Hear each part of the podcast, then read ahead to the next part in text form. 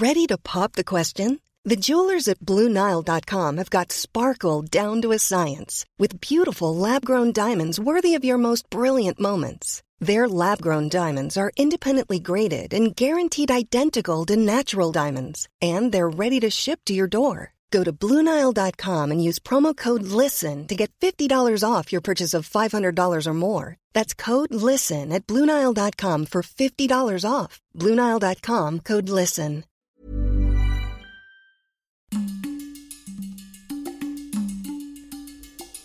Troisième volet de notre série de cette histoire du XXe siècle. Nous avons évoqué les évolutions matérielles, les évolutions économiques, les évolutions de la guerre également, et je souhaitais dans cette émission évoquer les évolutions, les transformations culturelles. Elles sont là aussi ô combien importantes, et c'est évidemment un objet d'étude de la géopolitique. C'est ce qu'on appelle en langage américain le soft power, mais pas uniquement. Tocqueville parlait déjà de la puissance d'influence, cela en fait partie. Ces évolutions culturelles qui sont importantes à étudier parce qu'elles comprennent, elles permettent de comprendre, pardon, comment fonctionne une société, mais également comment les autres sociétés se positionnent par rapport à elle. Et on le voit notamment dans des cas qu'on va aborder au cours de cette émission, à travers la question du cinéma, du théâtre, de la littérature, de la peinture, de la manière de se vêtir aussi, où il y a des productions nationales et euh, des pays ou d'autres peuples qui viennent chercher ces productions nationales et, qui les assimilent et euh, qui euh, ensuite les prennent avec eux. Et on ne peut pas comprendre ces évolutions d'ordre culturel si on oublie les évolutions technologiques qui ont permis ces transformations culturelles. L'invention de la radio, du cinéma, de la télévision, de la photographie, les transformations également qu'il y a dans le monde de l'art, les évolutions aussi dans la presse. Tout cela ont, complètement transformé le monde culturel. Alors on va commencer par prendre quelques exemples et puis on va aller dans le sens de la chronologie, la radio par exemple. Les premières euh, TSF apparaissent dans les années 1910-1920, mais il faut attendre les années 1950-1960 pour qu'il y ait un, équipement radiophonique en France et en Europe qui concerne une majorité de la population. La radio amène à énormément de, de modifications. C'est le début de la réclame, par exemple, ce qu'on appelait à l'époque la réclame, ce qu'on appelle aujourd'hui la publicité. Et cela permet de créer une nouvelle industrie, l'industrie de la radiotéléphonie. Et donc ensuite, évidemment, le, téléphone qui se développe aussi, le fax, et ensuite Internet. On voit apparaître de nouveaux métiers, on voit apparaître également de nouvelles logiques. Pensons à un événement euh, important, euh, euh, un événement sportif important qui est le Tour de France. Le Tour de France a été créé au, au début du XXe siècle avec la presse écrite. C'était le journal euh, Auto Magazine qui a lancé cette course cycliste. Et euh, comme ce journal était imprimé sur du papier jaune, eh bien le, numéro 1 de la course portait un maillot jaune, en référence à la couleur du papier journal. C'est pour ça d'ailleurs qu'aujourd'hui, on a toujours le maillot jaune. Et c'est le journal, c'est la presse, qui a permis la création de cette course, d'ailleurs beaucoup d'autres courses cyclistes ou automobiles ont été créées par des médias, enfin par des journaux essentiellement. Alors la, presse est, née euh, au 19e siècle et on a coutume souvent de dire que le 19e siècle est le grand siècle de la presse, c'est vrai, mais c'est oublier ce qui s'est passé également au 20e siècle, avec notamment le développement de l'impression en couleur. Ça a beaucoup changé. Le fait de pouvoir également imprimer des photographies. Et on le voit avec le Tour de France, où au début on n'a que des textes, on a également des, dessins ou des gravures. Le dessin de presse est quelque chose de, fondamental. Vous avez peut-être été euh, bercé lorsque vous étiez au collège et au lycée par euh, les dessins du, petit journal illustré, toujours euh, très bien fait, qui permet de, de rentrer dans les grands événements du XXe siècle. Et puis ensuite apparaît la radio, donc très important pour le Tour de France. On peut parler des courses en direct, ce qui veut dire également avoir un système de, retransmission mobile. Donc on a le, studio fixe, on transmet par les ondes. Et puis ensuite, on peut également faire des retransmissions mobiles, notamment en moto ou en, voiture. La radio qui joue un rôle majeur aussi dans les, pendant la Deuxième Guerre mondiale. La, radio est une arme de la Deuxième Guerre mondiale. Les discours du général de Gaulle à la radio sont évidemment importants. Le fameux film Le discours d'un roi l'a très bien montré aussi. Ça, c'est une des différences majeures qu'il y a entre la Première et la Deuxième Guerre mondiale, c'est la radio. Et puis ensuite la télévision. Le Tour de France est là aussi un des, premières compétitions sportives à être retransmise à la télévision, puis à être retransmise en direct, puis à être retransmise euh, dans le monde entier. Aujourd'hui, vous avez de très nombreux pays qui reçoivent le Tour de France et qui le regardent, ce qui fait que si c'est un Tour de France et si c'est ancré dans le terroir français, et nombreux sont ceux qui regardent le Tour de France pour la beauté des paysages, euh, plus que pour le cyclisme, ou des personnes qui ne regardent que le Tour de France sans s'intéresser au cyclisme le reste de l'année, le Tour de France est aussi une vitrine très importante de la France, de ses terroirs, de ses paysages, de son histoire. Et le Tour de France a eu cette particularité non seulement de refléter l'histoire de France à travers les lieux qui sont traversés, mais de créer également sa propre histoire. Le Tour de France a notamment inventé des cols qui euh, euh, connaissaient le, Tour Malais par exemple ou l'Alpe d'Huez avant que cela ne devienne des étapes mythiques du Tour de France. La planche des, belles filles, euh, le Mont Ventoux, et tout cela est associé à des étapes particulières, à des coureurs cyclistes particulières, avec des époques. Hein. chacun a les coureurs cyclistes de euh, sa jeunesse. Mais il y a ainsi une inscription dans le Tour de France. Pensons aux, Champs-Élysées, par exemple, qui sont devenus euh, désormais la, dernière étape euh, du Tour de France. Cela inscrit les Champs-Élysées également dans cette compétition sportive. Et donc cela l'ancre aussi dans l'histoire et dans la géographie de cette compétition sportive. Et puis ensuite, on a, enfin désormais, on a les retransmissions en direct par Internet. Pensons aussi à des sports collectifs. Le rugby, par exemple, Roger Couder, qui fut l'un des premiers commentateurs sportifs, avec également l'abbé Pistre, et euh, on, nous sommes dans des retransmissions sportives par ondes radiophoniques, avec euh, à Paris les fameux studios Cognac-Jay, rue Cognac-Jay, qui sont les, lieux de la radio-téléphonie française. Il y a encore aujourd'hui des studios rue Cognac-Jay. Il fallait euh, passer l'antenne pour euh, signaler à Cognac-Jay qu'on leur rendait l'antenne après qu'ils nous l'aient donnée. Un des, premiers, enfin, parmi les premiers commentateurs sportifs, on a également Pierre Albaladejo, ancien joueur euh, du 15 de France et euh, de, Dax, qui euh, ensuite est devenu l'un des premiers sportifs à être un commentateur. Et euh, ensuite, eh bien, il a eu aussi a, connu la télévision en noir et blanc, puis la télévision en couleur. Et cela a permis également d'ancrer le rugby dans les foyers d'une part, mais de l'ancrer également dans les lieux. On a pu voir les stades, et ces stades ne sont plus simplement des points où se joue le match, mais il y a une mythologie qui se développe autour du stade pour les spectateurs qui sont à l'intérieur du stade, mais aussi pour les téléspectateurs qui euh, voient le stade à la télévision. Pensons évidemment à, Twickenham, en Angleterre. Euh, vous avez euh, l'ancien stade de Lansdowne Road. il y a le nouveau stade maintenant à, Dublin, mais il y avait l'ancien stade où vous aviez le, métro qui passait dans l'une des l'une des tribunes euh, du stade. Donc on voyait pendant le match parfois euh, une, une rame passer, c'était un peu curieux. évidemment, l'Arms Park de Cardiff aussi, qui ensuite est devenu le Millennium Stadium, parce qu'il y a un, nouveau parc qui a été fait. Et puis en France, on a aussi cette incrustation dans les lieux, et là nous sommes bien dans de la géopolitique locale. Si on prend les stades parisiens, le stade de Colombes, qui existe encore aujourd'hui, qui est le lieu des premiers Jeux olympiques à Paris, qui est le lieu euh, aussi euh, où euh, les premiers matchs du 15 de France se sont déroulés. D'ailleurs, le, stade, le stade pardon, le Racing espère récupérer le stade de Colombes et de nouveau pouvoir y jouer, en plus de l'Arena. Donc ça vous fait quand même un stade qui a plus d'un siècle d'histoire.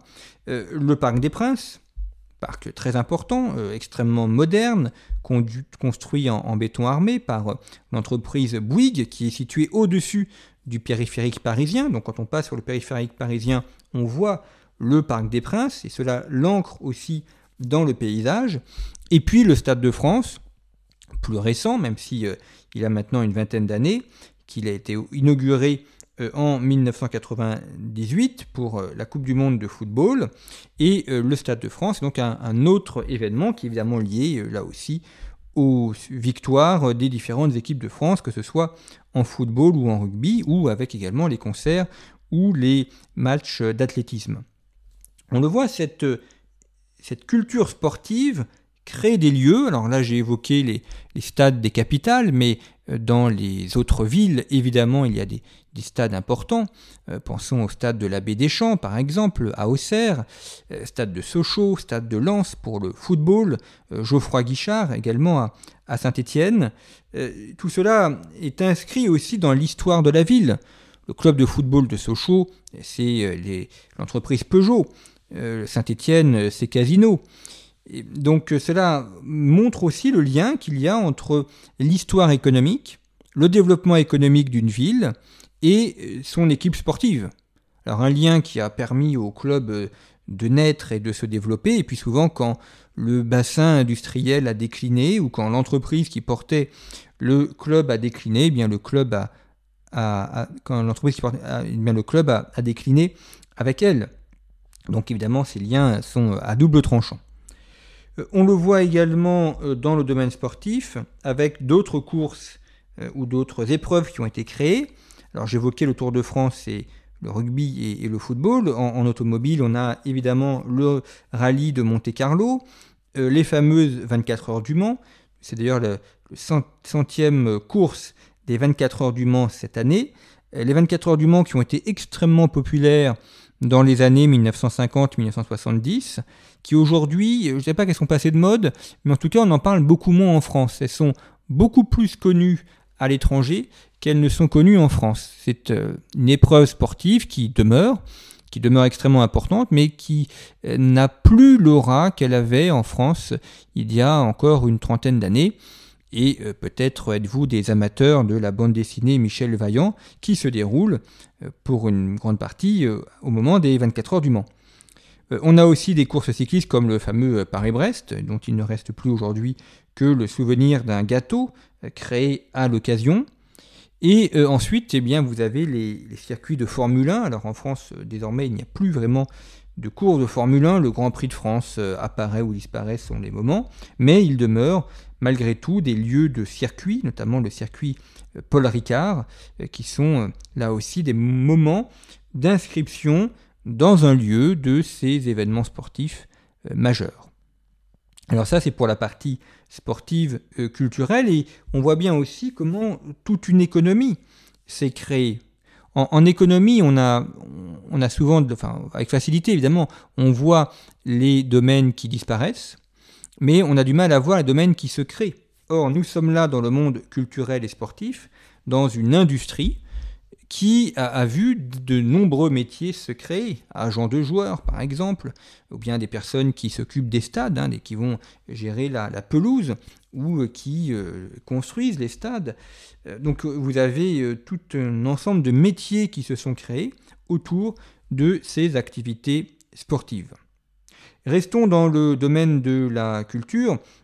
Pour être dans le domaine de la presse écrite, puisque Conflit est, un média de presse écrite, on voit là aussi le basculement important vers la photographie et le rôle majeur qu'a pu jouer un journal comme Paris Match.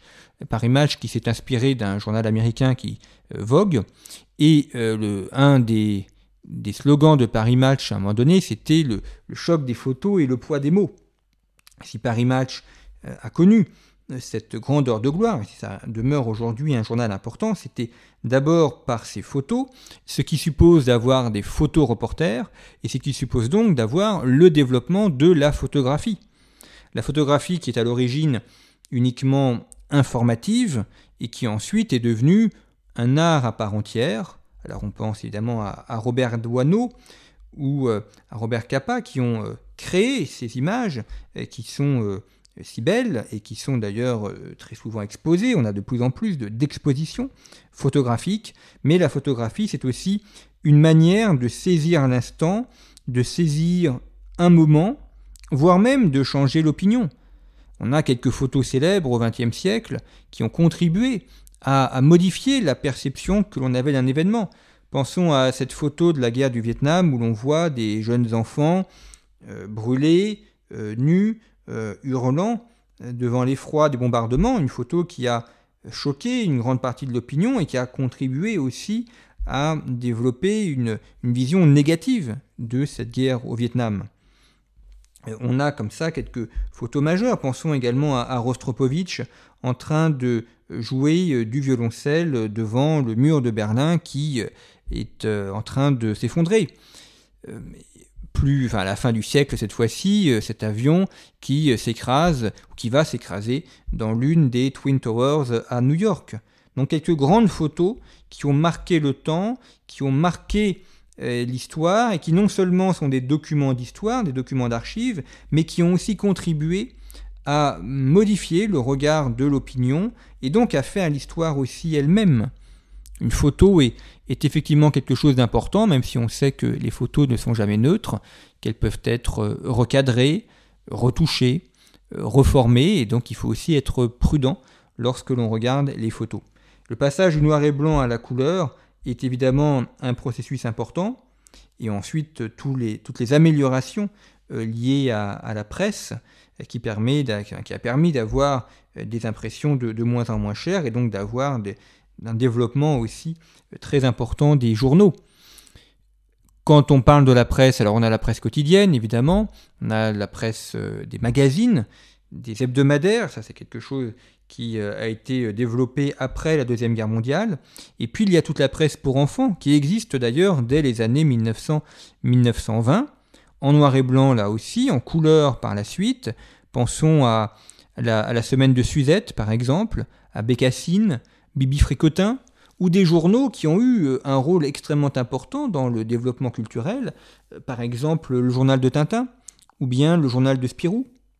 Alors deux adversaires, évidemment, euh, chez Spirou, on avait notamment Franquin avec euh, Gaston Lagaffe, avec Spirou et Fantasio, bien évidemment, le Marsupilami. Et puis euh, chez Tintin, il y avait Hergé, puis il y avait toutes les équipes d'Hergé, tous ceux qui travaillaient avec lui, et notamment Black et Mortimer. Donc cela a aussi contribué à, l'essor d'une nouvelle culture. Tintin, Black et Mortimer, Astérix font partie aujourd'hui du domaine culturel partagé, d'un bien commun partagé, et euh, si cette euh, presse a d'abord été une presse pour enfants, euh, on voit qu'une grande partie est devenue aujourd'hui une presse pour adultes. Et Tintin eh bien, se lit selon la formule consacrée de 7 à 77 ans, un petit peu avant 7 ans aujourd'hui et, largement après 77 ans. On a également côté américain les, les comics, avec notamment les célèbres Avengers. Alors on a Spider-Man, Superman, euh, Picsou également. Picsou a joué un rôle très important dans la diffusion de la culture américaine. Euh, Mickey aussi. donc tout cela commence avec euh, des imprimés et ensuite va vers les dessins animés. Walt Disney a joué un rôle essentiel pour cela, les dessins animés et puis les films.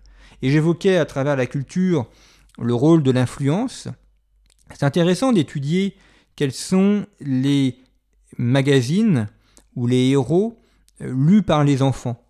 En Amérique latine, par exemple, on voit que les, magazines américains sont très présents chez les enfants. Disney, euh, Picsou, euh, Mickey, euh, les comics. Il n'y a pas de, il y a très peu de, présence de la bande dessinée belge ou française. Alors qu'en Belgique et en France, il y a eu cette bande dessinée euh, un petit peu autochtone, euh, national, euh, qui a fait que les autres bandes dessinées ou les, comics, notamment américains, ont assez peu infiltré. On connaît un peu Charlie Brown et, Snoopy, mais ça n'a jamais eu l'importance qu'a pu avoir Tintin, Astérix ou Black et Mortimer. Pensons également au combat culturel qu'il y avait entre le journal de Mickey et PIF, un, véritable combat culturel, puisque le journal de Mickey était américain et donc diffusait les idées américaines, l'esprit de pensée l'esprit de vie américain, quand le journal de PIF, PIF Gadget, était lui tenu par le Parti communiste français. Et donc PIF avec le chat Hercule, développait, diffusait au contraire des idées euh, beaucoup plus proches du communisme. Et alors qu'on a en face de soi des journaux qui paraissent euh, apparemment anodins, eh bien il y a au contraire derrière des combats culturels qui sont réels. Quand euh, PIF offre des gadgets, hein, le fameux PIF gadget, eh bien c'est une manière de, susciter l'envie chez les enfants d'acheter ce magazine et ensuite eh bien, de leur fournir des histoires qui euh, ont été euh, euh, pensées et conçues par les communistes. Donc cette idée qu'il faut tenir les esprits, infuser dans les esprits, est évidemment quelque chose d'important et nous sommes là au cœur d'un combat culturel. Alors un combat culturel qu'on pourrait développer aussi autour du cinéma, il y aurait beaucoup à dire, malheureusement nous arrivons un peu au terme de cette émission, donc euh, j'irai un peu plus rapidement. Euh, pensons aussi aux, variétés. La musique est évidemment très importante. Les, Beatles, euh, la diffusion du rock, la diffusion du jazz, la diffusion du rap. Ensuite, on voit très bien comment au XXe siècle on a ces différentes musiques. Le jazz, années 1920-1930, le rock, 1950-1960 le rap 1980-1990, euh, la musique disco dans les années 1970-1980. Ces musiques sont l'expression des évolutions culturelles. D'ailleurs, elles ne se cannibalisent pas, elles, ne, se superposent, au contraire. Le jazz continue à exister et continue à être vivant. Le rock euh, aussi euh, se poursuit. Donc ce n'est pas une musique qui chasse l'autre. On a des décennies où les, des musiques apparaissent elles captent leur public, elles captent leur audience, et elles continuent ensuite à se diffuser, à évoluer.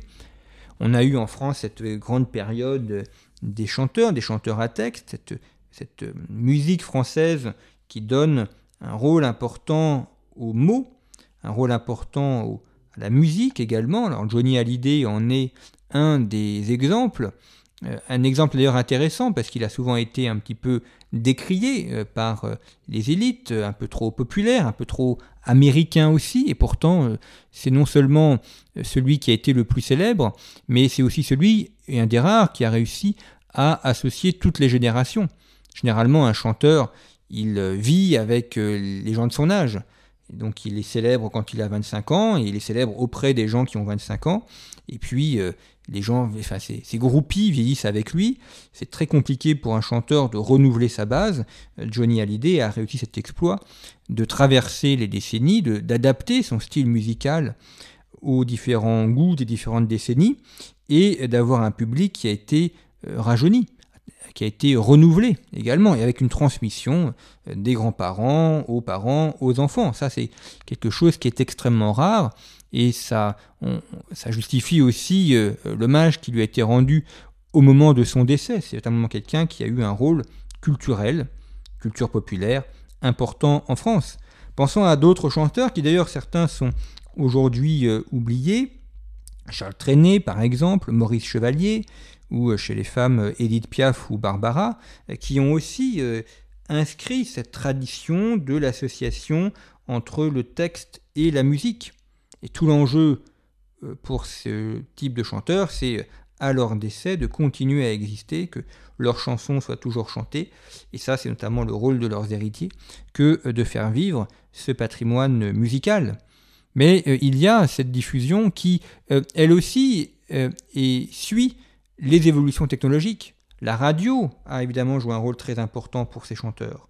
Et puis ensuite, le développement des disques, notamment du disque vinyle, qui faisait qu'on pouvait acheter des disques pour beaucoup moins cher et qu'on pouvait euh, les écouter indépendamment de la radio.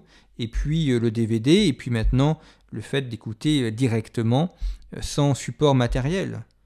Notons d'ailleurs que le CD a quasiment complètement disparu et que le vinyle, qui devait disparaître, est, a ressurgi et ressuscité dans les années 2010-2020. Aujourd'hui en France, il se vend davantage de vinyle que de CD. ce qui était évidemment inimaginable dans les années 1990-2000 quand euh, le CD a, tout balayé sur son passage. On voit donc qu'en histoire, rien n'est jamais complètement acquis. Et puis, euh, dernier élément euh, culturel, enfin dernier pour cette émission, c'est évidemment le rôle majeur et massif de la télévision. On voit là aussi comment on a eu le passage d'une télévision avec une offre très restreinte, une chaîne, puis deux, a aujourd'hui une profusion d'offres. Et ce que l'on voit également, c'est que l'État a toujours cherché à contrôler les systèmes d'information. L'État a toujours peur d'une information libre, donc il a voulu contrôler la presse, le contrôle aujourd'hui notamment par les subventions, puisque les principaux journaux en France aujourd'hui ne vivent que ou ne survivent que grâce aux subventions de l'État. Ensuite, il a voulu euh, instaurer un monopole sur la radio, il ne pouvait y avoir que des radios d'État. Alors comme les, ondes n'ont pas de frontières, beaucoup de radios sont installées à la périphérie de la France pour pouvoir émettre en France, notamment RMC, Radio Monte Carlo, qui était basée à Monte Carlo, Europe numéro 1, qui était dans la Sarre, RTL, Radio-Télévision luxembourgeoise, donc des radios qui s'installent à la frontière française et dont les ondes vont ainsi en France. C'est une manière comme ça de, euh, de contourner la censure étatique jusqu'à ce qu'on ait eu ensuite le développement des radios libres dans les années 1980. Pensons également à la télévision. La télévision d'État euh, demeure encore euh, omniprésente en France aujourd'hui. Euh, L'État contrôle directement via France Télévisions une dizaine de chaînes de télévision et une quinzaine de chaînes de radio. C'est toujours compliqué que d'avoir des télévisions ou des radios libres. Bon, c'est toujours un peu surprenant dans un pays démocratique que d'avoir autant de médias dirigés par l'État, mais euh, ça, s'explique aussi par des éléments d'histoire. Mais euh, on voit que le combat pour la liberté de la presse n'est pas un combat du 19e siècle, c'est pas uniquement la question de la charte euh, contre Charles X en 1830, c'est aussi un combat qui a parcouru tout le 20e siècle, et on voit que l'État a toujours cédé euh, non pas par bienveillance ou par souci des libertés publiques, mais parce qu'il s'est fait déborder par les évolutions technologiques. C'est en fait son incapacité, son impossibilité à contrôler la technique, à planifier la technique qui a fait qu'il a dû euh, lâcher du lest et autoriser certains médias euh, libres à exister. Et avec Internet, au XXIe siècle, c'est encore plus vrai. En tout cas, on voit comment ces développements culturels sont concomitants des développements technologiques et que le développement, les évolutions culturelles au XXe siècle ne peuvent pas se comprendre sans les évolutions technologiques majeures qui se sont déroulées au cours de ces 100 années.